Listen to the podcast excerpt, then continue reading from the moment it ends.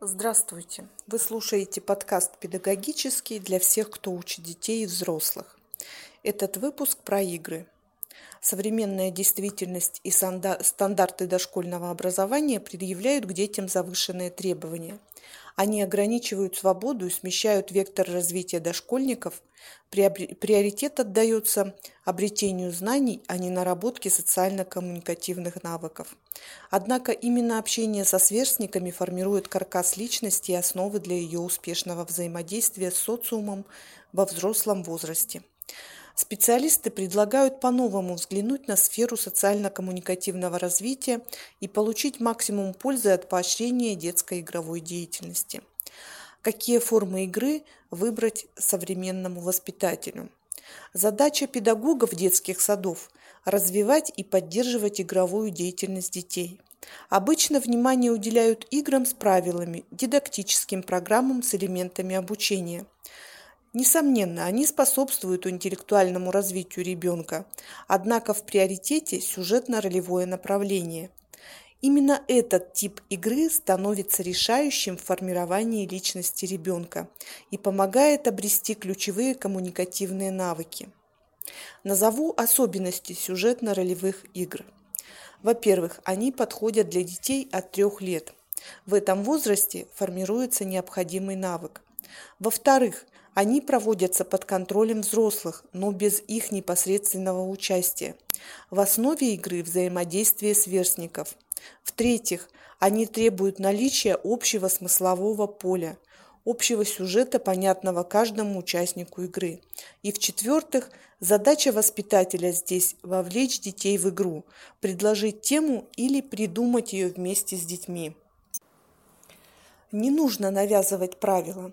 Изменение игровых сюжетов в процессе – обязательная составляющая сюжетно-ролевых взаимодействий.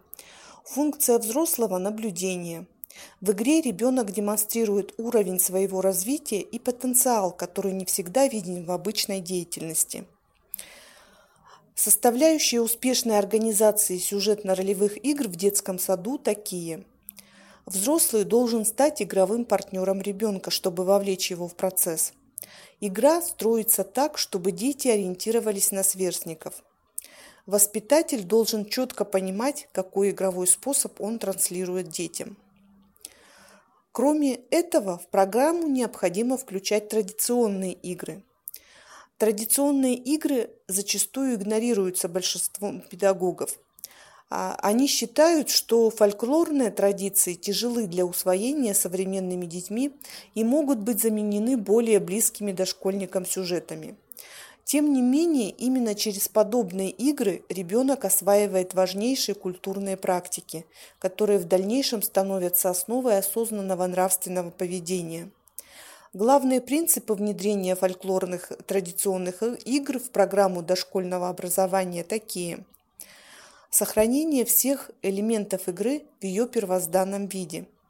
Не нужно упрощать правила, изменять имеющиеся ритуалы, тексты песен, набор движений и так далее. Минимум акцента на, морализата... на морализаторских принципах. Нравственное обучение происходит на всем протяжении игры. Никаких отдельных указаний на хорошее или плохое поведение детей в процессе взаимодействия не требуется. Необходимо организовать постоянный поиск новых игр и их использование на регулярной основе. На этом все. Расскажите, какие игры используете вы в своей практике. Это был подкаст «Педагогический». Благодарю за внимание. Встретимся в следующем выпуске.